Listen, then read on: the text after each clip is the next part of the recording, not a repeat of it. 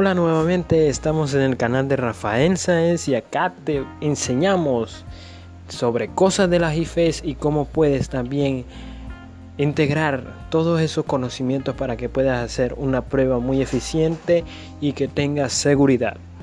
En esta ocasión vamos a decirte, escucha bien, vamos a decirte una de las cosas que nos ha pasado a nosotros cuando presentamos las pruebas I F E S. Y una de ellas es la confianza en sí mismo cuando la estamos presentando. En tal, cuando estamos sentados en nuestras, nuestros pupitres, de pronto nuestras sillas, al momento de realizar la prueba, sentimos desconfianza de nosotros mismos. Si bien hay un concepto que tenemos que tener en cuenta, somos eficaces cuando tenemos confianza en nosotros mismos. Si bien la prueba se efectúa bien cuando uno haya estudiado los temas que le correspondían para realizar las pruebas GIFE. Si sientes que estás preparado para realizarla, tendrás que tener confianza en ti mismo, porque qué importa que hayas estudiado mucho, pero si no tienes confianza de ti mismo de que sí la vas a responder bien, pues hay cierto grado de probabilidad de que no haya algo a favor sobre esa prueba.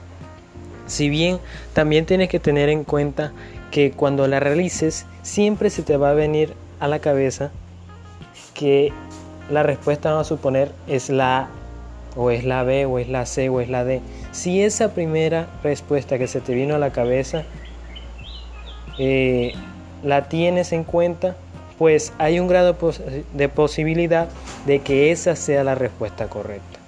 ¿Por qué?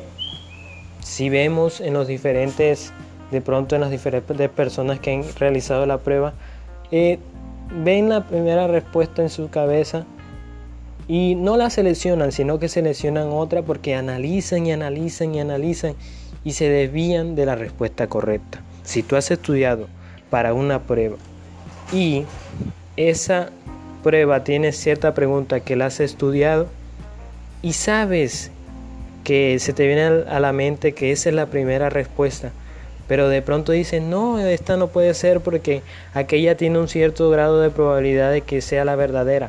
Pues no, hay más posibilidades de que la primera respuesta que se te viene a la cabeza es la respuesta correcta. Eso sí, antes de contestarla, analízala bien.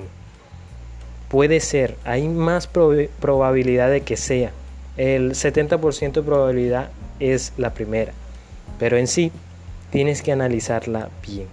Si esa respuesta tiene coherencia con la pregunta que se están haciendo, de seguro es.